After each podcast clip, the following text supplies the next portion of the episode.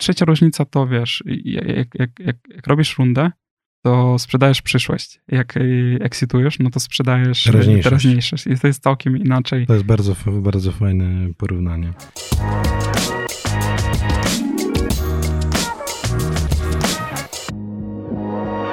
Cześć, ja nazywam się Dawid Paczka, a to jest audycja Młode Wilki. Dziś moim gościem jest Ros Knap, założyciel CallPage i CEO i jego co-founder. Ros był też 3-krotnym finalistą Forbes 30 Under 30, więc można powiedzieć, że prawdziwy młody wilk, ale też z drugiej strony stary wyjadacz. Cześć Ros. Cześć Dawid, bardzo miło. Mamy taką tutaj tradycję w Młodych Wilkach, że zawsze proszę mojego rozmówcę o elevator pitcha. Przedstawiam wtedy zazwyczaj taką jakąś wyimaginowaną historię, że jestem potencjalnym akwizytorem, VC, business angelem, który chce w ciebie zainwestować, chce kupić twój biznes albo chce po prostu rozważa jakieś wsparcie finansowe. W twoim wypadku to jest o tyle różne, że ty jesteś świeżo po exicie, ze względu na to, że CallPage został przejęty. Także dziś poproszę cię inaczej. Powiedz, w jaki sposób przedstawiłeś elevator pitch twojemu obecnemu akwizytorowi. Jasne. No to cześć wszystkim. Nazywam się Ros Knap, jestem, tak jak powiedziałeś, CEO i współzałożycielem CallPage. Działamy od 2015 roku i my zrobiliśmy taką typową ścieżkę startupową, czyli przeszliśmy przez wszystkie rundy finansowe od pre-seed do serii A i później exitem. Później skończyliśmy exitem. A nasz główny produkt to proste narzędzie, które da się zainstalować na stronę internetową i która zwiększy ci ilość telefonów ze strony internetowej i dzięki temu te strony sprzedały więcej. Mamy około 1000 klientów i około 40% naszej sprzedaży jest generowane z zagranicy. Działamy na co dzień z Krakowa, no a teraz, tak jak powiedziałem, jesteśmy świeżo przejęci przez spółkę SaaS Labs, w ramach której robimy naszą ekspansję zagraniczną. Okej, i jakby to przejęcie jest, to znaczy całkowite? Czy wy jeszcze będziecie jakkolwiek zaangażowani w CallPage? Czy zmierza to do momentu, jesteś na jakimś arnaucie i zmierzy do momentu, w którym ty za jakiś czas już się wycofasz całkowicie z tego przedsięwzięcia? Na ten moment SaaS Labs objął 100% udziałów w CallPage. Ja jeszcze przez ten rok zostaję w CallPage i później mam opcję na zostanie dalej. Natomiast czy zostanę, czy nie, no to jeszcze zobaczymy. Ja CallPage poznałem kilka lat temu. W sumie przez przypadek. Jakby fascynowało mnie to, że na niektórych stronach właśnie, na które trafiam, pojawiał mi się pop-up, nie? Oddzwonimy do ciebie w 28 sekund. Tak przyznam ci się szczerze, że jakby nie mając informacji jakby skąd jest ten pop-up, co to jest właściwie, mój pierwszy odbiór był tego pop-upu taki, że jakby miałem takie, wiesz, przekonanie, scam alert mi się włączył. Na zasadzie, co właściwie mi się tutaj włącza? Nie? Dlaczego dana strona jest interaktywna? Proszę mnie o mój numer telefonu i w ogóle jakie to ma mieć zastosowanie? Kto ma do mnie oddzwonić w 28 sekund? Jakby jaka jest tego idea? No i jakby wiadomo, zrobiłem wtedy research, bo podejrzewałem, że to nie może być scam, bo wyskoczyło to na jednej czy drugiej stronie, która raczej by sobie nie pozwoliła na korzystanie z wątpliwej jakości usług. No i wtedy jakby dowiedziałem się o was, o tym, w jaki sposób działacie. I teraz jakbyś miał mi powiedzieć, na czym polegała tak naprawdę innowacyjność tej usługi? Zmieniliśmy zachowanie de facto, no bo wcześniej i wydaje się, że to jest drobna rzecz, ale to jest naprawdę gruba sprawa, bo wcześniej było tak, że jak chciałeś coś kupić i porozmawiać ze sprzedającym na stronie internetowej i zrobić to przez telefon, no to musiałeś dostać swój telefon, prowadzić numer telefonu i później czekać na infolinię, ciskać 1, 2, 3, no i dopiero wtedy się dodzwonić do tego sprzedającego.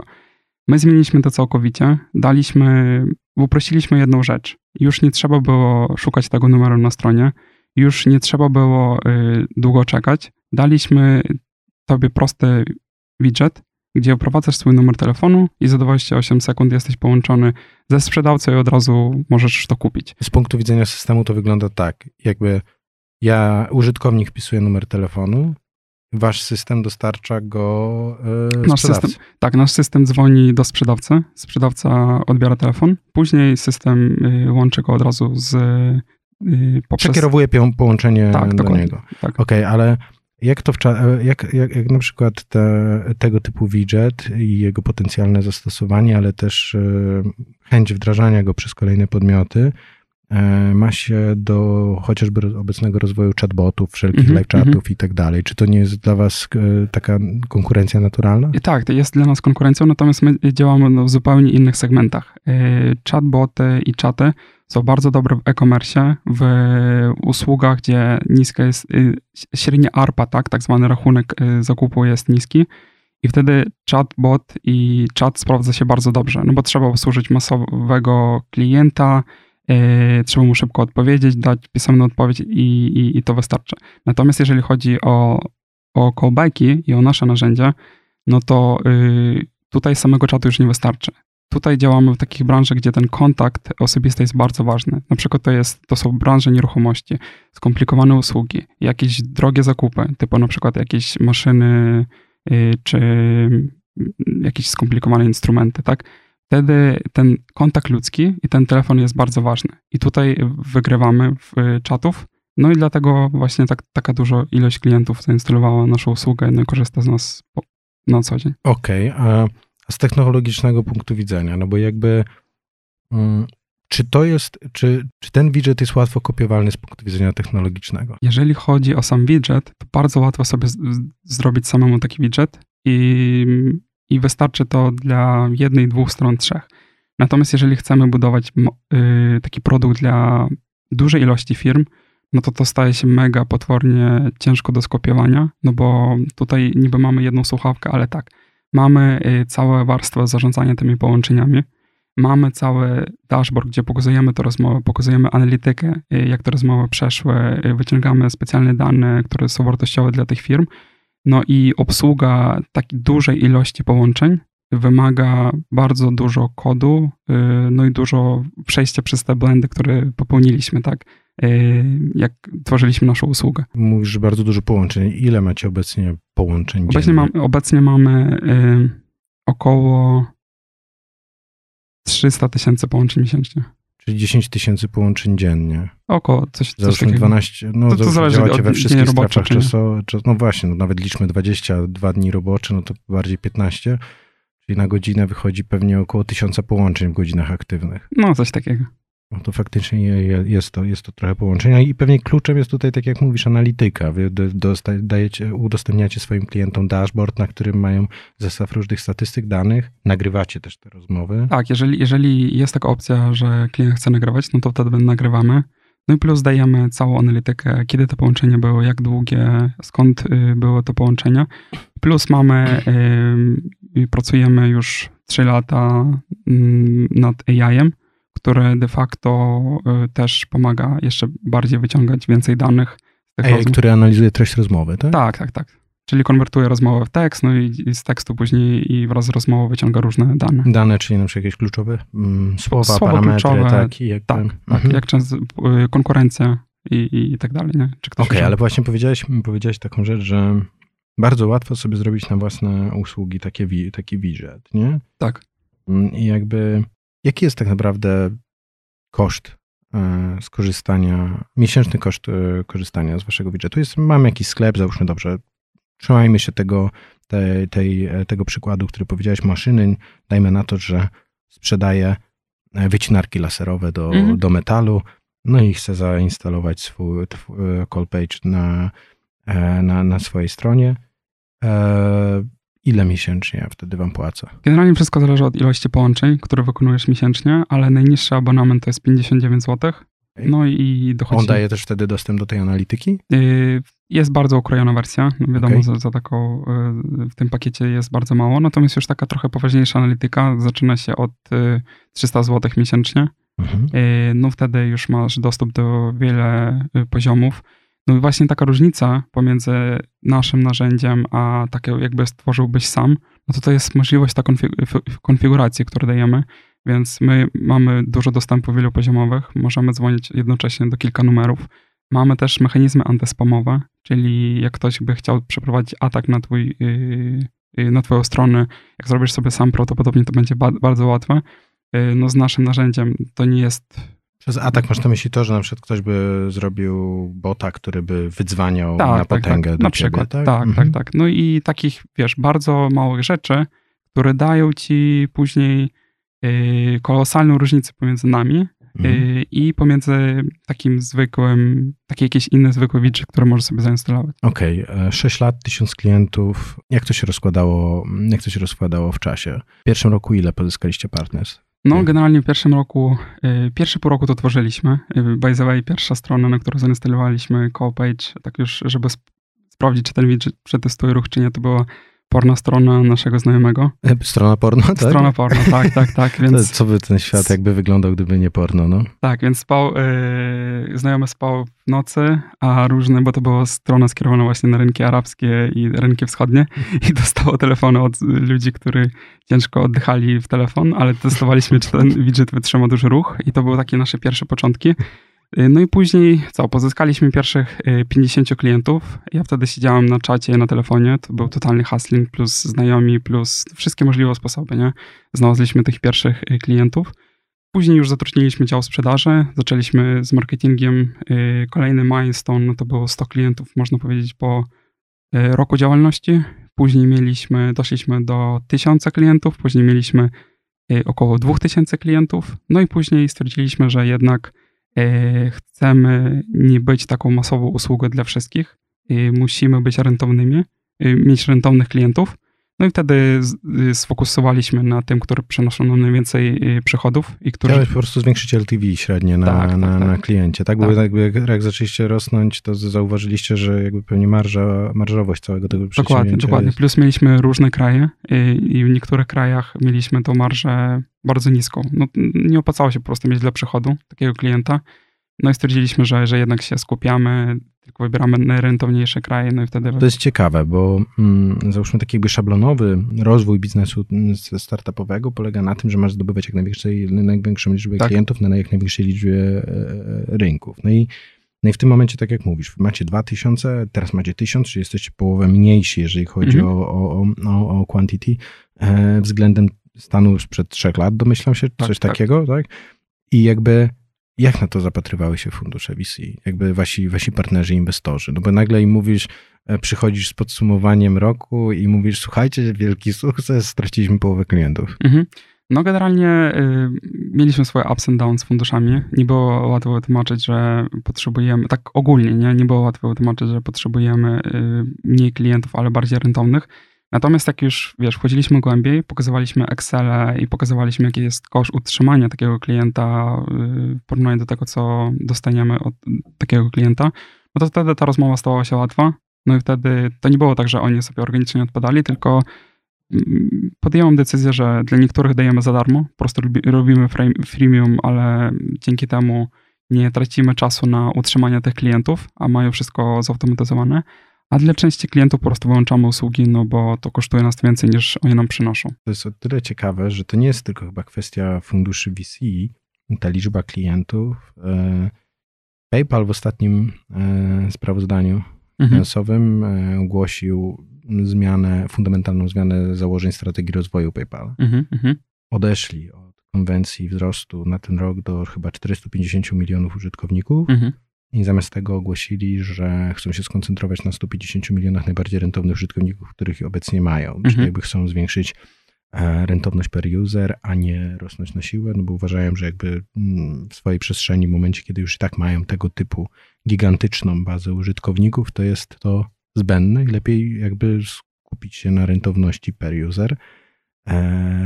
No i finał jest tego taki na ten moment, że rynek zdyskontował ich market cap o 65% w ciągu 3 miesięcy.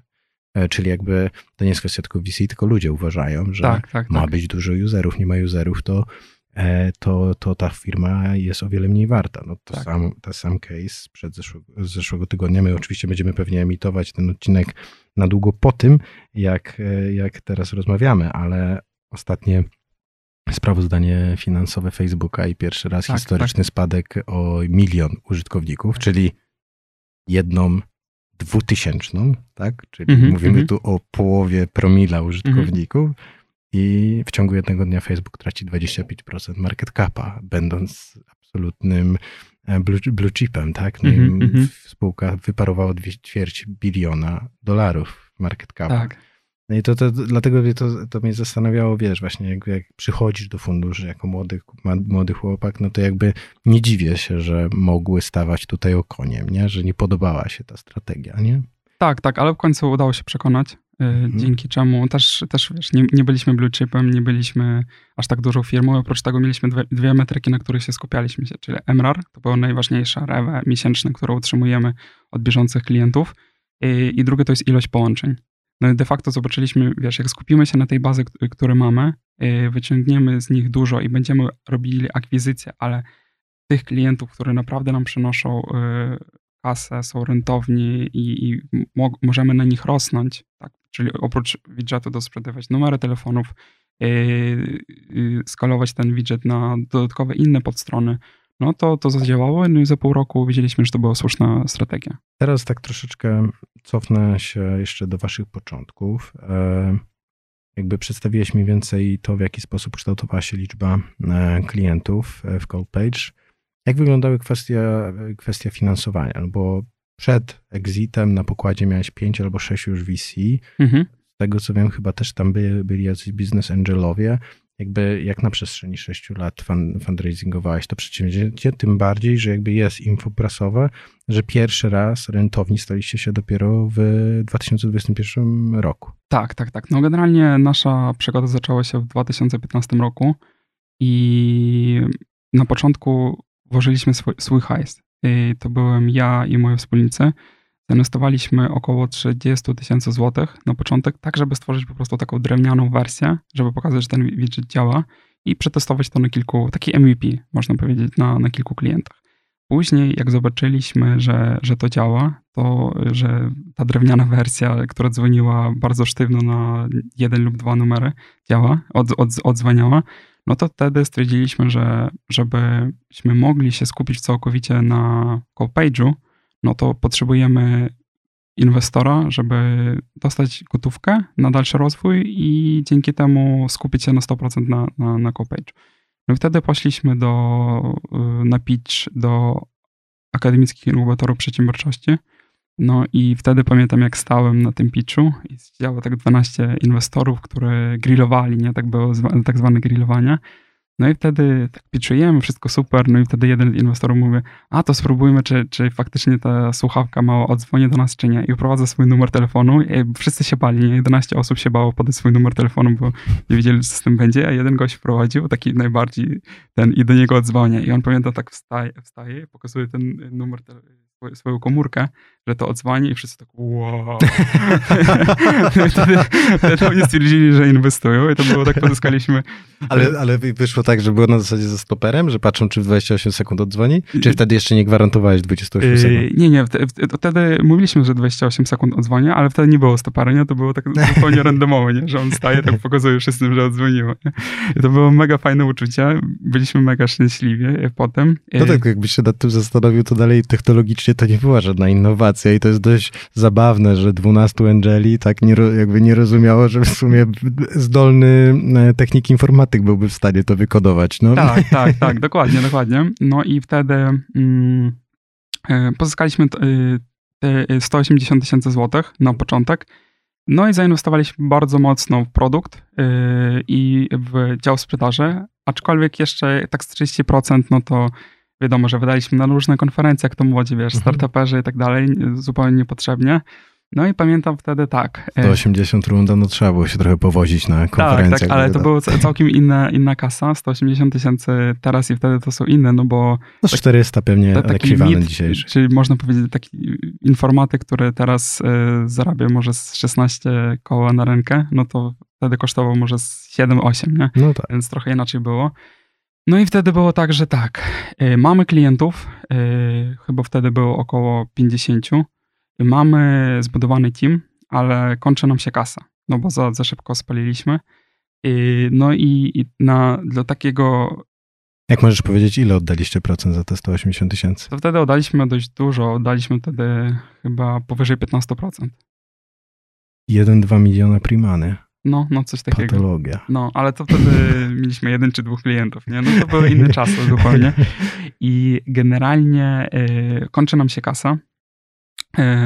I ja mówię tak, słuchajcie, kupiliśmy ostatnią konferencję w Helsinkach, w Finlandii. Mówię tak, słuchajcie, może to jest nasza ostatnia konferencja startupowa. Jedźmy tam, się pobawimy, bo nie wiadomo, czy pozyskamy fundusz seedowy, czy nie, bo to trochę było tak za wcześnie na seed, bo nie mieliśmy jeszcze tam $10,000 MRR-u, a jakoś już jeszcze kolejną rundę brać, no to nie miało sensu. No mówię tak swoim co-founderom, jedźmy tam, pobawimy się, jak coś to będzie super impreza, jak nie, no to po prostu będzie nasza ostatnia i wrócimy dalej do naszych prac i tyle. No i pojechaliśmy tam. Pamiętam, że to była Slash w Helsinkach.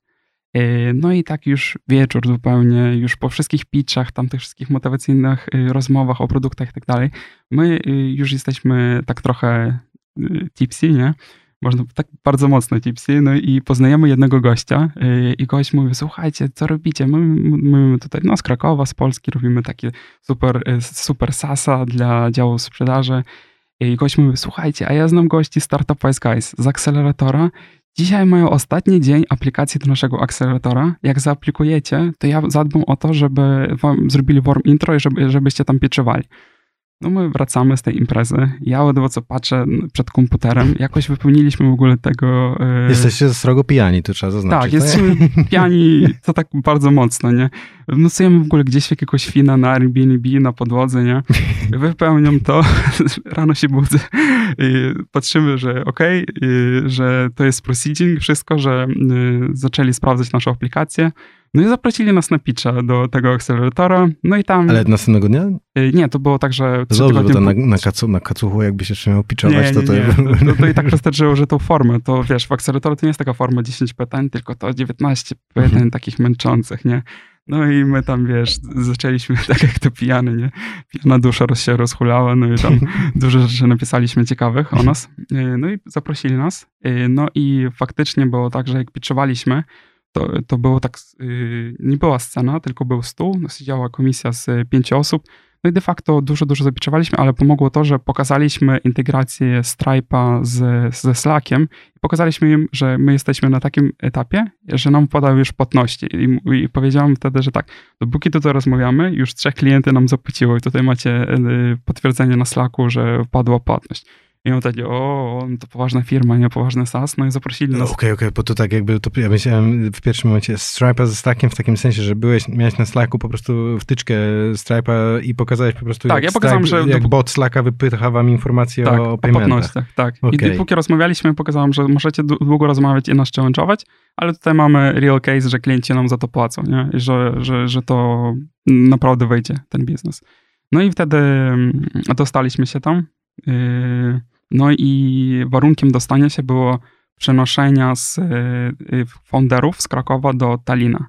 Więc pojechaliśmy, podpisaliśmy umowę, dostaliśmy 50,000 euro kasy. No equity pewnie. Nie, oddaliśmy equity wtedy. Też. To była jednocyfrowa kwota, ale no musieliśmy oddać, no bo tak to wtedy funkcjonowało, 2016 rok. No i pojechaliśmy tam w 3 i zostawiliśmy dział sprzedaży w Krakowie, a zdalnie wtedy to było taka dla nas jeszcze, teraz zdalnie to każdy pracuje, nie? A wtedy zdalnie coś robić, czymś zarządzać, no to jest mega w głowie się nie układało. Ale ja muszę się zapytać, na ile musicie wyjechać do tego Tallinu? Na 4 miesiące. I jakby dobra, macie 50,000 euro grant, to jest dalej 220,000 złotych. Tak. Wy ufundowali wam chociaż mieszkanie w tym Tallinie? Nie. 4 miesiące w Tallinie, koszt utrzymania... Nawet te 6 lat temu, 5,000? 6,000? Ile wydawaliśmy na utrzymanie? No właśnie 6,000 złotych mi się wydaje z jednego chodu. 3,18, 4,72, no to przecież 1/3 tej rundy to po prostu wasz pobyt w Tallinie. Dokładnie. No tak można powiedzieć, tak było faktycznie. Okay. Pozostała część rundy poszła na dział sprzedaży, który mieliśmy i na jakieś działania marketingowe. No więc jak skończyliśmy akcelerację, to... Jeszcze nam zostawało taki runaway, nie? Był na 3-4 miesiące, więc musieliśmy szybko fundraizować. Ale jakby nie miałeś poczucia wtedy, No bo tu już jest drugi rok waszej działalności, nie? No... Półtora. Idzie drugi rok. Idzie tak? Drugi rok. Tak, tak. No i nie masz takiego, nie łapały cię wtedy takie wątpliwości w stylu, wiesz, no najpierw rozmawiasz z jakimiś 12 Angelami, którzy robią jak pokazujesz, że działa telefon i rzucają ci 180 000 za 15%, nie? Potem na ultra porobiony wysyłasz aplikację do jakiegoś mega fajnego akceleratora, pokazujesz im aplikację poprzez Stripe, Slack, no i oni mówią i dają ci za kilka procent equity 50 000 euro. Tak.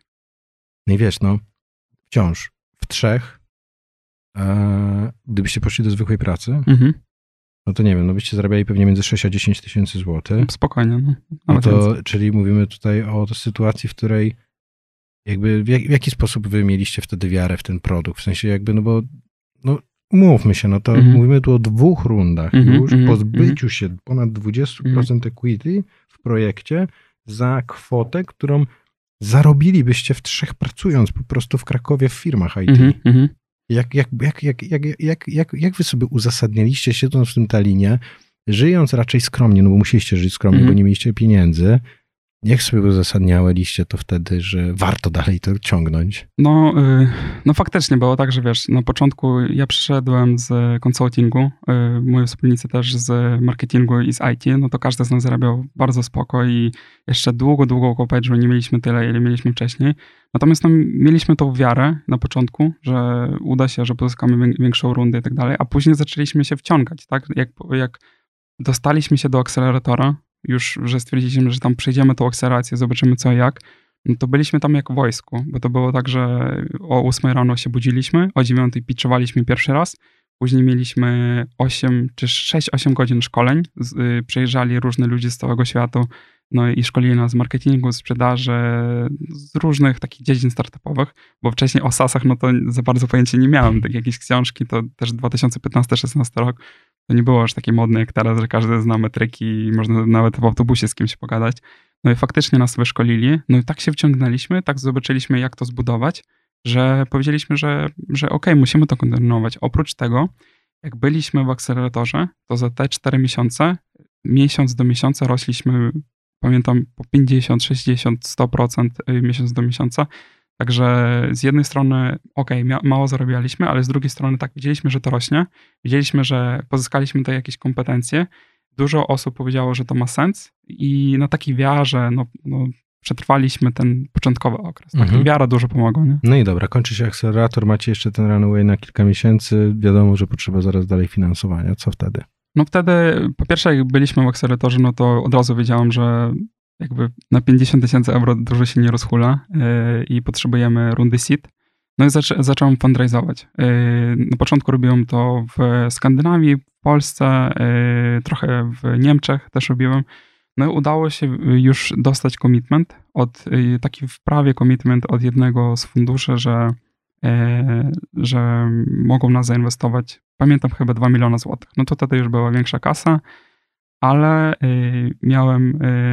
miałem taką sytuację, że po tym akceleratorze leciałem do Londynu ze swoim wspólnikiem, bo wtedy mieliśmy jako klienta londyńskie i PwC, czyli PricewaterhouseCoopers z Londynu i korzystali z naszego widżetu. No, trzeba było zrobić pitcha, może coś dosprzedać, no taka duża organizacja, a tak na mało płaci. No, trzeba było się spotkać trochę, zwiększyć te ARPU. No i leciliśmy z Krakowa do Londynu w Ryanairze. No i taka sytuacja, że ja tutaj siedzę, obok mój wspólnik. No i mój wspólnik jest taki 1,90 m, mówię tak, Ros, już nie mogę w tych Ryanairach wytrzymywać, cały czas latamy. Kiedy już będziemy mieli swojego private jeta i będziemy latać już normalnie, a nie tak, że nie mam miejsca. Ja tak patrzę w okno, takie okienko i widzę Rafał Brzoska stoi w kolejce, nie? A Rafał Brzoska był wtedy na liście Forbes i ja mówię: ojoj, Andrzej, jeżeli tutaj jeszcze Rafał Brzoska lata z nami tym samolotem, to nie myślę, że bardzo szybko będziemy mieli swój samolot, którym będziemy latać. Także zobaczyłem Brzoskę, który wsiadał do tego samolotu. No i to był zupełnie przypadek. Nie wiedziałem, że będzie latał, a wyszło tak, że wcześniej czytałem jego książkę. No i generalnie tak trochę poznałem tego gościa, tak zaocznie. No i w sumie byłem bardzo ciekaw, chciałem z nim porozmawiać, jakieś inspiracje, jeszcze coś. No i on tak siedział bardzo, bardzo daleko ode mnie. No mówię, no to chyba jest dobry moment, żeby przesadzić połowę samolotu i się dostać do niego. No i tak podchodzę do niego, przepraszam, to jest mój znajomy, bardzo nie wiedziałem. Zamienił się pan miejscem i tak to zrobiłem trzy razy, aż byłem bardzo blisko do niego.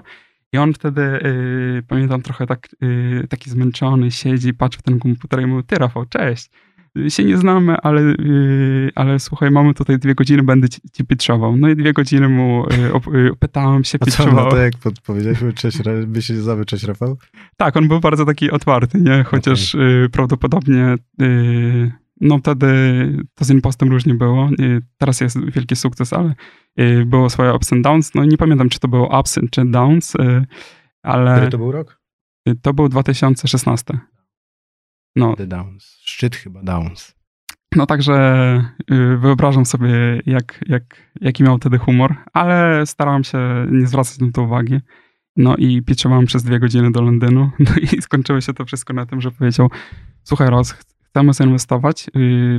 On był LPS-em bValue i zapoznał mnie z bValue. No i wtedy spotkaliśmy się z Maćkiem od razu po przelocie z Londynu chyba do Warszawy na lotnisku. No i wtedy dogadaliśmy się o warunkach rundy. No i wtedy bValue zainwestowało 4 miliony złotych u nas. To był chyba przełom. To był taki przełom, no to była taka kasa, która... Ale to nawet chyba nie chodzi o kasę, tylko zainwestował w ciebie bValue, który jest firmowany, tak jak wspomniałeś, LP, czyli Limited Partnerem jest Rafał Brzoska. Tak. I to chyba otworzyło drogi do potencjalnie dalszego fundingu. Tak, tak. No otworzyło to nam drogę, no i też dało możliwość wyskalowania tego biznesu bardzo mocno w Polsce i trochę za granicą jeszcze wtedy. No i wtedy, kiedy załapaliśmy już tą pierwszą trakcję za granicą, zbudowaliśmy strukturę, zbudowaliśmy kanały marketingowe i mieliśmy wystarczająco REWE i MRR-u, czyli Monthly Recurring Revenue, no to wtedy nastąpił czas na pozyskanie serii A. Nie pozwolę jakby tutaj, żebyśmy przeszli tak szybko przez tą rundę seed, bo uważam, że to jest jakby ten kluczowy moment w rozwoju CallPage'a i zaraz przejdziemy do serii A. Teraz chciałbym ci troszeczkę orbitującej wokół całego tego tematu pytań. Powiedz mi, jakby znasz metodologię określania founderów typologią tam 3 razy H, czyli hustler, hipster, hacker. Tak, tak, tak, oczywiście. No to jakby patrząc w tą klasyczną metodologię, no ty mi się jawisz jako taki skrajny hustler, nie? Czyli jakby osoba nie ma żadnych skrupułów w tym, żeby siebie sprzedać jako swoją wizję i jakby być takim po prostu taką wręcz osobą, która fake it till you make it, idziemy na całość, lecę samolotem w Ryanerze, widzę, że Rafał Brzoska leci tym samym samolotem, nie mam z tym absolutnie żadnego problemu, żeby zrobić rejzę, poroszadować 3 osoby, przejść do niego, podejść do jednego z bardziej rozpoznawalnych biznesmenów w Polsce i mu powiedzieć, ty w ogóle siema, rabcio, teraz będę ci 2 godziny truł przysłowiowe 4 litery, bo ja, Ros, muszę ci przedstawić swój biznes, a ty w niego musisz zainwestować. I teraz moje pytanie jest takie, jakie twoje cechy charakteru uważasz, że powodują, że jakby nadajesz się na tego hustlera? I finalnie, no jako, że ten Rafał w ciebie zainwestował, no to jakby przez 4 bańki bValue wrzuciło, no to jakby zobacz, jaką ty godzinówkę tutaj zrobiłeś. Ty wykręciłeś wtedy 2 miliony fundingu na godzinę tego lotu, nie? Więc na to tak trzeba patrzeć. A on równie dobrze mógł ci założyć po prostu czapę po pierwszych 15 sekundach, bo jeżeli byś miał złą mimikę, byś użył złego sformułowania, czy w jakiś sposób naruszyłbyś jego prywatność, to mógłbyś dostać czapę na zasadzie po pierwsze brużanie piliśmy i nie Rafał, tylko pan Rafał, a po drugie młody to weź nie zajmuj mi czasu, bo ja w tym momencie muszę odpocząć. I to nie byłoby wcale bucowate z jego strony, nie? To byłaby naturalna, wiesz, taka po prostu zbudowanie bariery chłopaku, no umów się na spotkanie, tak? I to nic złego w tym by nie było, jeżeli by się tak wobec ciebie zachował, nie? I moje pytanie, co jakby jest takie, co powoduje, że nie dostajesz czapy od Rafała Brzoski wtedy? Generalnie przede wszystkim nie boję się porażki, nie? To jest jakby pierwsza sprawa, która musi być taka cecha, którą musi mieć każdy founder, bo dzięki temu możesz lidować swój zespół, no i wykorzystywać jak najlepsze szanse. I to jest pierwsze, że nie trzeba się bać. Po drugie, trzeba być maksymalnie skupionym, być na celu. I ja mocno się skupiam na celu. No jak miałem cel fundraizować, no to musiałem robić różne rzeczy, w tym, wiesz, przesadzić połowę tego samolotu, no i być persistence, tak, czyli ten upór w pozyskaniu finansowania, w rozmowach z ludźmi musi być krytycznym, żeby, uważam, żeby dostać swoje, tak, żeby osiągnąć jakiś cel. Więc jakby kombinacja z tych wszystkich cech, plus jakieś tam urodzone cechy, które mam od dziecka, no to wyszło na to, że... A na przykład, nie wiem, w trakcie tego typu rozmów, tych takich, wiesz, spontanicznych pitchy i tak dalej, posiłkowałeś się jakimiś, nie wiem, anegdotami z własnego życia, benchmarkowałeś się pod coś, masz jakieś takie klasyczne socjotechniki, których podświadomie ci przychodzą i naturalnie je wykorzystujesz w takich, w tego typu kluczowych rozmowach?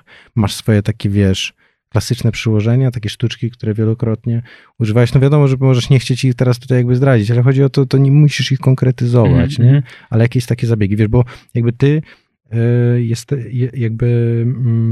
słychać to też po twoim akcencie, jakby ty masz również korzenie chyba zagraniczne, prawda? Tak, urodziłem się w Niemczech, a wychowałem się na Ukrainie. Także... Jakby urodziłeś się w Niemczech, wychowałeś się na Ukrainie, więc to tym bardziej dla mnie jest takie, wiesz, może zaskakujące, imponujące, imponujące, nie? Mhm. No bo Rafałowi pitchowałeś po polsku, prawda? Tak. No to musisz mieć jakieś takie sztuczki, socjotechniki, które po prostu warunkują to, że wzbudzasz ciekawość. Generalnie jakoś to wychodzi organicznie. Oczywiście, że wiesz, czytałem jakieś książki o socjotechnikach, występowałem publicznie, kiedyś byłem nawet Toastmasters i dużo różnych metod znam, natomiast takie rozmowy mi przychodzą organicznie i najważniejsze uważam, że się nie bać, tak? O czymś zapytać, gdzieś, wiesz, wydać się głupim i tak dalej, bo to pomaga. Wiesz, jako osoba, która jest obcokrajowcem w Polsce, no to generalnie dużo, wiesz, osób zwraca uwagę tam na mój akcent i jeszcze na różne rzeczy, ale nigdy tym się nie przyjmuję, bo to już czasem staje się już tak dużo tego wszystkiego, po prostu musisz robić swoje. Musisz... Znaczy umówmy się, ty mówisz po polsku lepiej niż pewnie 70-60% populacji tego kraju, ty jesteś natywny z języka polskiego, no to po prostu czasami deklinujesz w sposób, zamienisz literkę na końcu, no ale to są mikrobłędy już, nie? Tylko no nie tak, słychać, tak. No jakby wiesz o co chodzi. No nie, żeby teraz to było jakiś twój ogranicznik, absolutnie nie o to mi chodziło, nie? Jakby mówisz całkowicie poprawnie po polsku, nie? Tylko wiesz. Także z tymi sztuczkami, tak jak mówię, nie bać się po prostu podchodzić i organicznie prowadzić rozmowę. Próbować, dokładnie. No i dobra. Wpada 4 miliony od bValue. Mhm. I razy drzwi jesteś w stanie wtedy powiedzieć, ile equity im oddaliście? Nie pamiętam teraz, ale coś pomiędzy 18 a 20 kilka procent. No, czyli w tym momencie jesteście już rozwodnieni na 60-40. Nie pamiętam, ale... Coś ten rzęd wielkości, no bo ma tak, akcelerator, plus więc pierwotny... Wtedy jeszcze wciąż mieliśmy trochę więcej, no bo to się rozwadniało, akcelerator się rozwadniał, AIP się rozwadniało, no to cały czas się rozwadniało. Tak jest, no bo oni pewnie nie dokładali. Nie. No. Tutaj tak jakby taki lekki off-top dla... osób, które nie wiedzą, jakby cap table, czyli jakby struktura udziałowców poszczególnego projektu, jakby cechuje się tym, że jeżeli na przykład są founderzy, w pierwszej rundzie oddadzą 20%, tak, no to mają 80-20. Jeżeli w drugiej rundzie przychodzi kolejny inwestor, który za odpowiednio większą wycenę chce 20% w projekcie, ale pierwotny inwestor po tej wycenie już nie chce dokładać pieniędzy, to jeżeli ten nowy inwestor przejmuje 20%, to z poprzedniej struktury cap table 20%, czyli 80% z 20% idzie od founderów, a 20% z 20% pierwotnego inwestora idzie od tego inwestora i to się składa na 20% nowego inwestora. I wtedy jakby struktura cap table wygląda, że pierwszy inwestor pozostaje z 16%, founderzy pozostają z 64%, a nowy inwestor ma 20%, czyli struktura inwestorzy versus founderzy wtedy w tym przykładzie, który podałem, to jest 36-64. No dobrze, wracając, to takie wiesz, oczywiste, jeżeli cały czas, całe życie siedzisz w HubTable, ale jakby chciałem tutaj dla porządku taką krótką dygresję zrobić. Dobrze, mamy te 4 miliony od bValue, jesteście wyszkoleni przez akcelerator w Tallinie, rośniecie w bardzo dużym tempie. W tamtych czasach 4 miliony, to jest spora runda. Na ile wam to starczyło jakby? Podajże na 1,5 roku. Podajże na 1,5 roku, tak. Czyli mamy 18 miesięcy, czyli jakbyś mieliście średnio negatywne cash flow w tym okresie na poziomie minus 200-220 tysięcy złotych. Tyle tak, przepalaliście tak. Powyżej przychodów, czyli Bernard tak. Był taki powyżej przychodów, okej. I jakby od momentu pozyskania, w momencie pozyskania kapitału od bValue, ilu mieliście pracowników? Około chyba 8, 9. 8, 9, czyli malutka, tak, bardzo mała firma. Tak. Plus pewnie większe rzeczy wy robiliście jako trójka założycieli cały czas.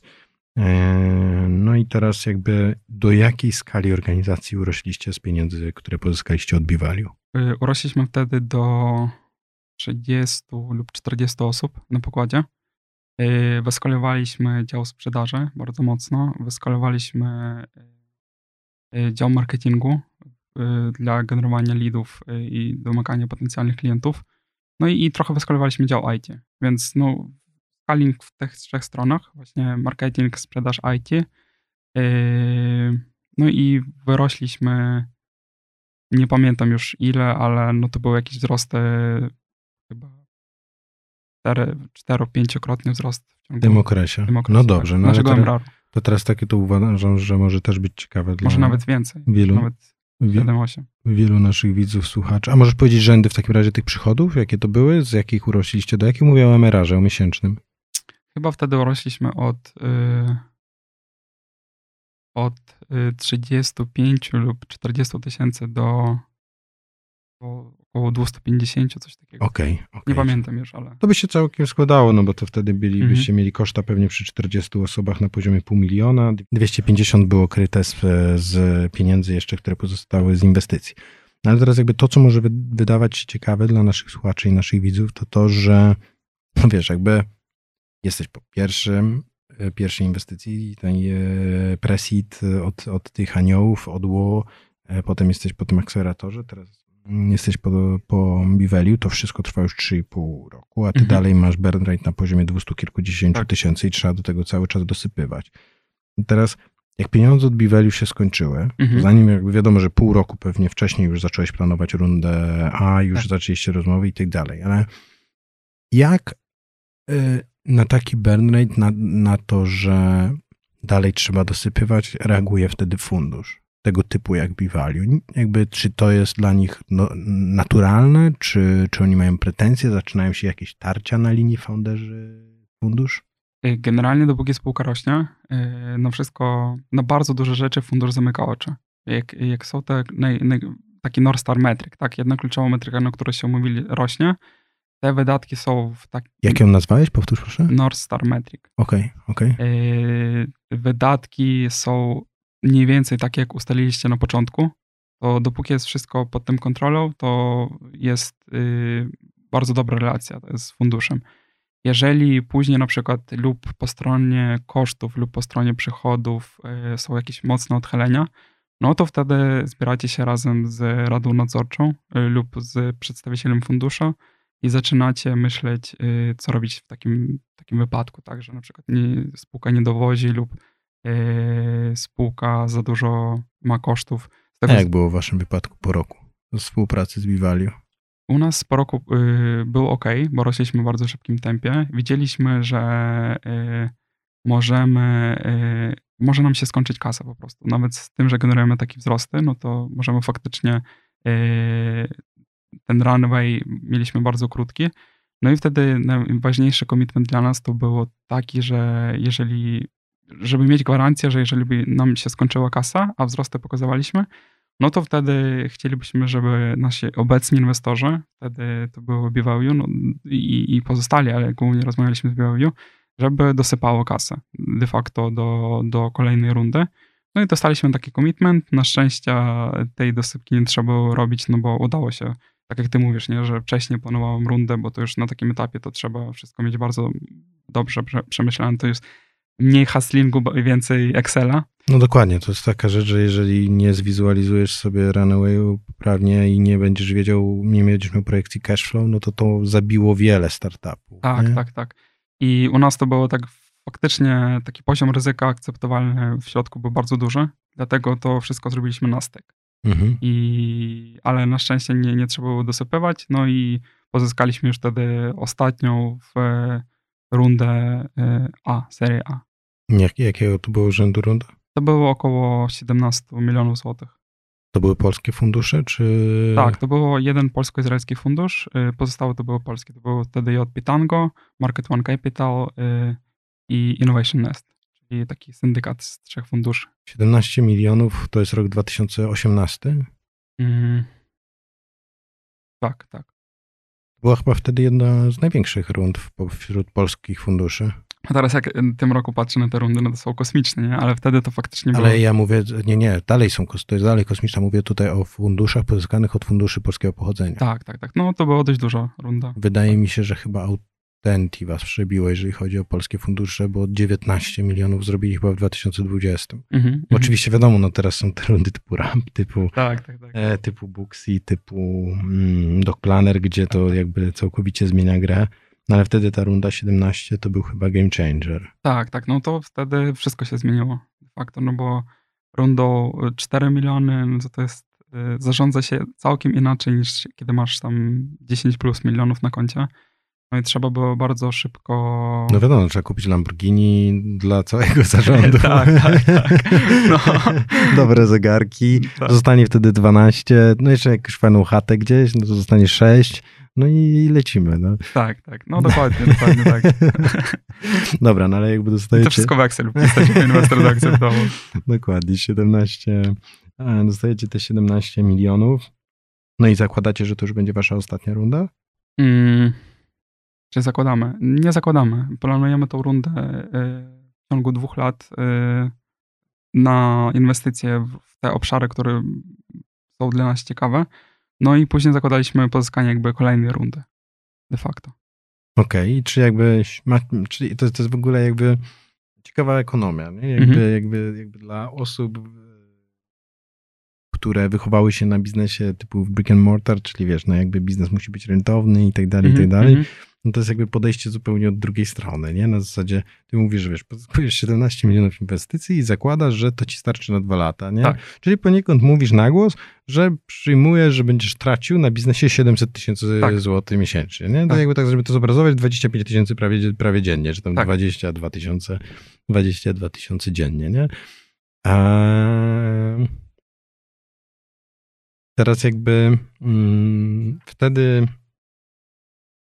Co jest, jak jesteś już na etapie rundy A, jak masz to finansowanie 7-cyfrowe, 8 nawet, tak, 8-cyfrowe, 17 milionów, jakby jakie drogi może przyjąć founder? Jakie, jakby wiesz, bo to oczywiście możesz dojść do rundy B, ale zaczynasz rozumieć, że ta firma jest już dużo warta.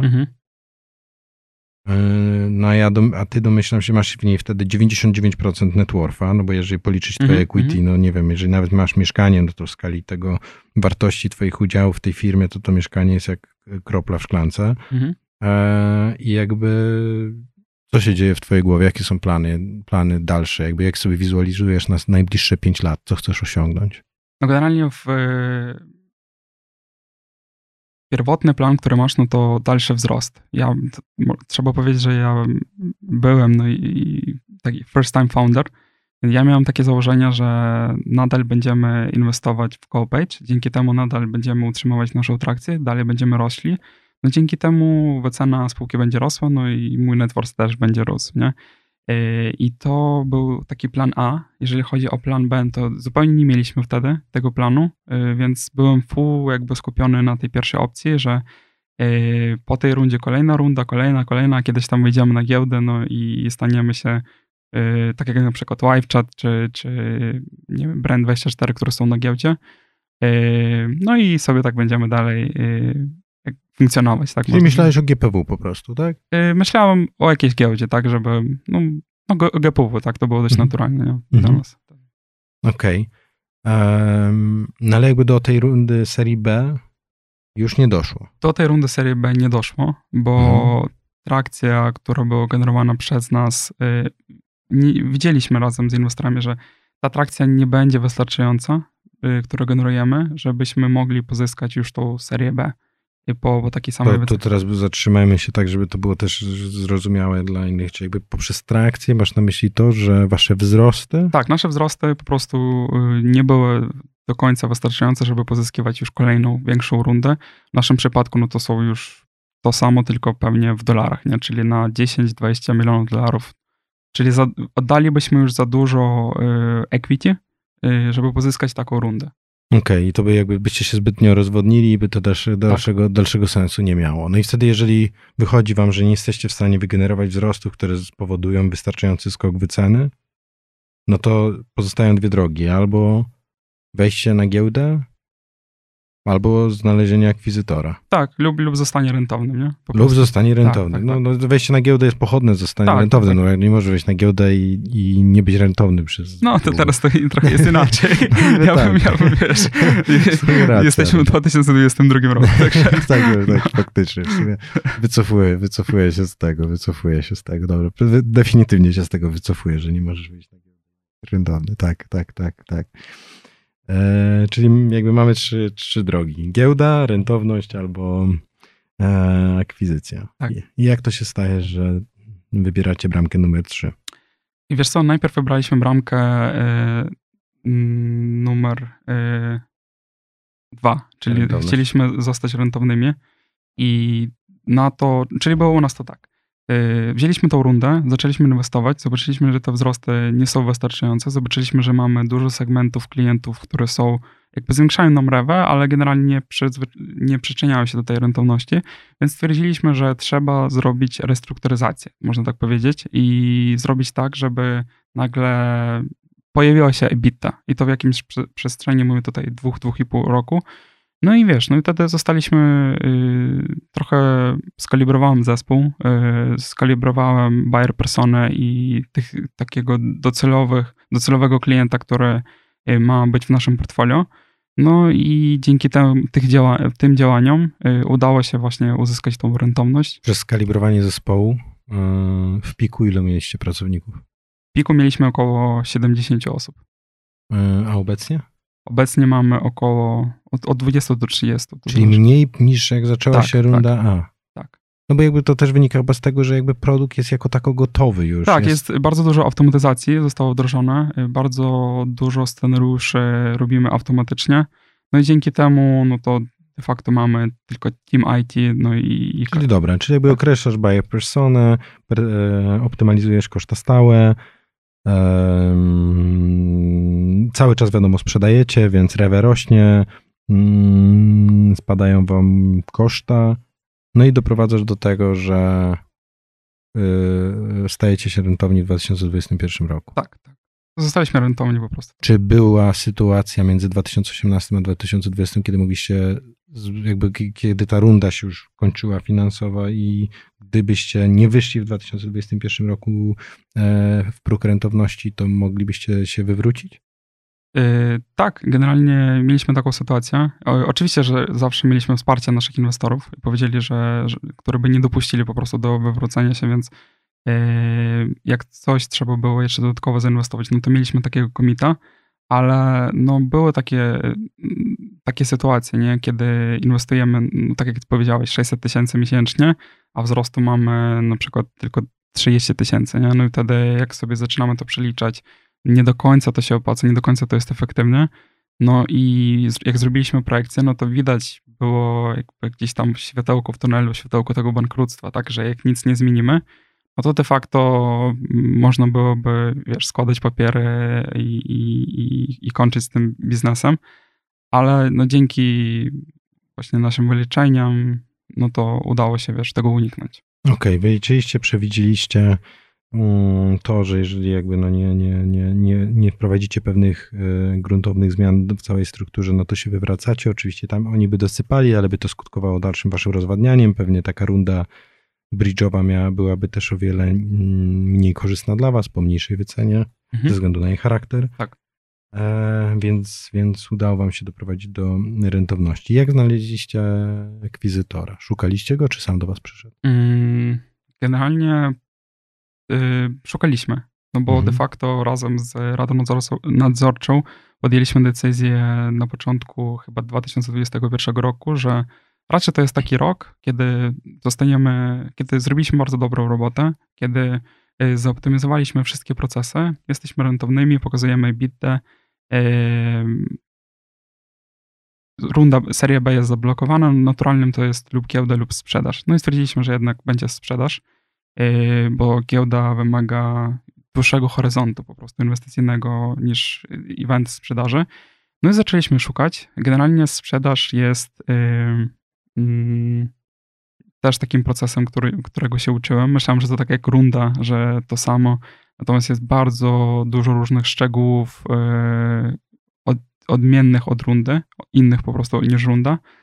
I udało się właśnie... Jesteś w stanie wymienić jakiś taki szczegół? Czym to się różni? Bo chciałem właśnie troszeczkę więcej usłyszeć o samym procesie. Oczywiście ja rozumiem, że jesteś pod NDA, musisz tutaj bardzo kluczyć i nie możesz powiedzieć konkretów, ale chodzi też o jakieś swego rodzaju ogólniki, nie? No bo jakby runda to jest pitchowanie, zgoda, due diligence, pierwsza transza, druga transza, trzecia transza. I jakby czym ten proces różni się od proces sprzedaży od tego, który opisałem w tak bardzo skrótowy sposób? Runda, jak pozyskujesz finansowania, to każdy chce z tobą rozmawiać i na końcu bardzo dużo osób odmawia, czyli po rozmowach.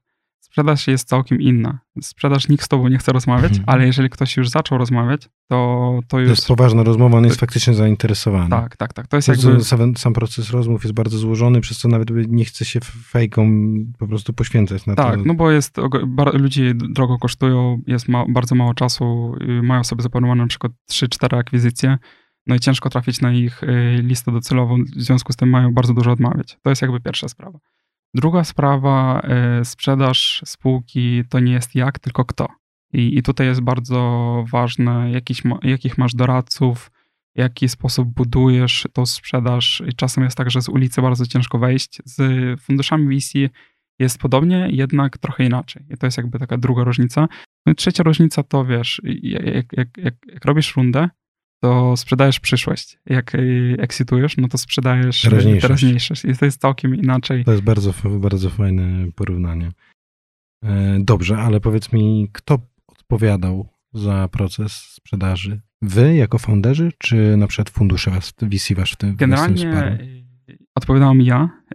Fundusze wspierali i dzielili się doświadczeniem, no bo naturalnie, że oni mieli wcześniej jakieś exity. Natomiast cały proces ja głównie, strategicznie uczyłem się z jakichś książek, jak to robić proces. Taktycznie też rozmawiałem z innymi founderami, w jaki sposób to się przeprowadza. No i też zrobiłem proces. Mieliśmy później kilka podmiotów, które byli zainteresowani. No i w końcu wybraliśmy. Nie było to dość obciążające i nie miało wpływu na twoje bieżące obowiązki? Oczywiście, że to było obciążające w każdym etapie, natomiast już miałem na tyle dobrze zbudowany team i takim bardzo mocno ufam, że mógłbym sobie pozwolić po prostu wypaść na 70% swojego czasu i zajmować się tylko takim business developmentem z samą sprzedażą. No dobra, a teraz właśnie wspomniałeś o teamie i to jest interesujące. Jak team zareagował na to, że będziesz chciał sprzedać?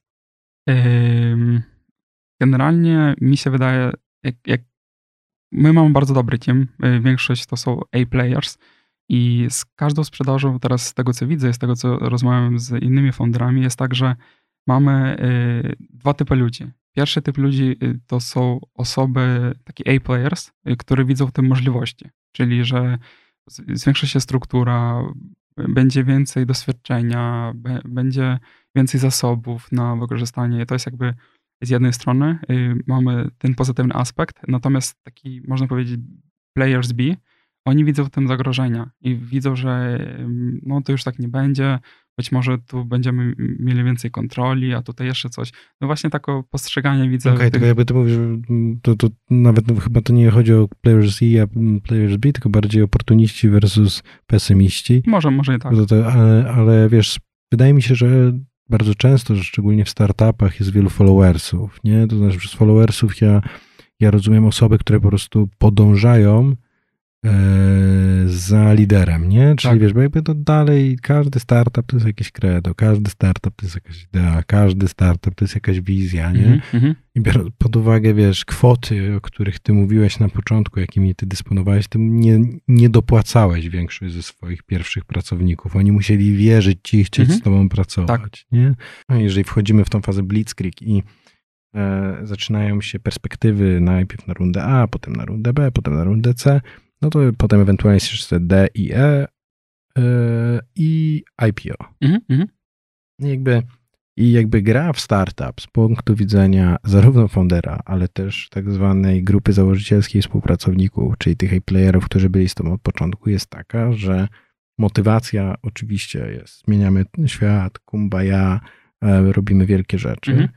Z drugiej strony founderzy mają equity, i IPO to jest life changing money, to jest jak wygranie losu na loterii, ale odpryski tego losu na loterii są w ESOP-ie. Więc nasze iPlayerzy coś tam dostali. Dzięki temu, tak jak mówię, mogłem nie tylko przez to, ale dzięki temu miałem ten komfort i wsparcia tym wszystkim. No to też ułatwia wtedy proces sprzedaży, jeżeli każdy rozumie, że zachowa i tak tą samą pensję, bo pewnie to też jakieś są tego typu umowy sprzedaży, że nie mogą im nagle ich pewnie pozwalniać bardzo szybko, czy domyślam się, że jakieś protektujące warunki dodaliście do umowy, nie możesz o nich pewnie mówić, no ale stabilność pensji, protekcja, no i tak naprawdę wtedy okazuje się, że ta sprzedaż to jest po prostu premia nagle, która wpada z niczego, no bo dostajesz pieniądze.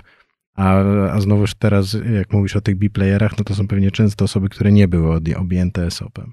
Ja bym tutaj się nie zgodził, wiesz, jeżeli chodzi o A i B playerów, że to A-playerzy to te, którzy dostają ESOP, a B, którzy nie dostają. Tylko wiesz, czasem A-player może dołączyć do zespołu później, no i dzięki temu już warunki będą trochę inne. Więc to są dwie zupełnie inne kwestie, dwie kategorie. Ja bym tutaj nie sugerował się tym ESOP-em. Okej. No ale dobra, to jakby omówiłeś sam proces tego, jak wyglądało przygotowanie do sprzedaży.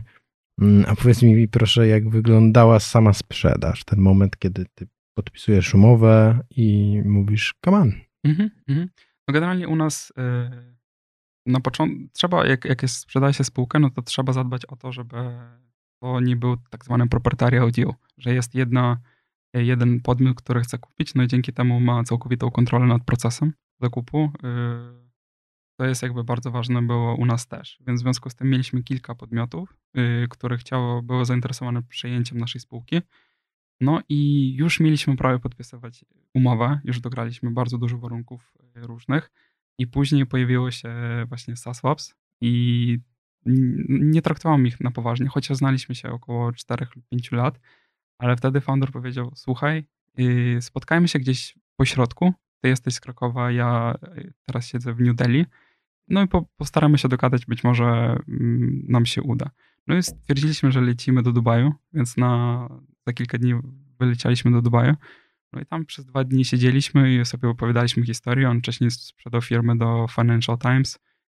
Ja opowiadałem mu o swoim doświadczeniu z CallPage. No i załapaliśmy taką naturalną chemię, że wtedy wróciłem do Polski, zaangażowałem fundusze, żeby pomogli nam dograć warunki. No i wspólnymi siłami udało się podpisać tę umowę. Ostro zakrapiane pewnie były te negocjacje i pierwotne zapoznanie. No trochę inaczej. U nas najpierw biznes, a później się pije, a u nich najpierw się pije, a później biznes. Więc to była największa różnica. No ale to dobrze, że miałeś chociaż ten instynkt samozachowawczy, żeby przerzucić detale związane z kwotami i tak dalej na fundusze, jak już wiesz, byliście po całej akcji. No i dobra, jakby tak jakby zbliżamy się powoli do końca.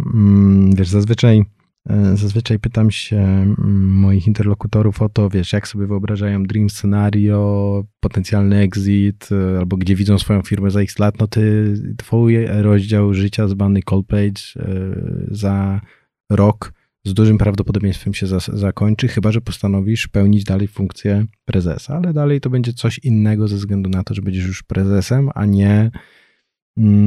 a nie właścicielem, nie? Więc to jest, będzie zupełnie też inna droga życia. I teraz jakby no, nie może zdradzić szczegółów, miałeś z tego kilkanaście procent.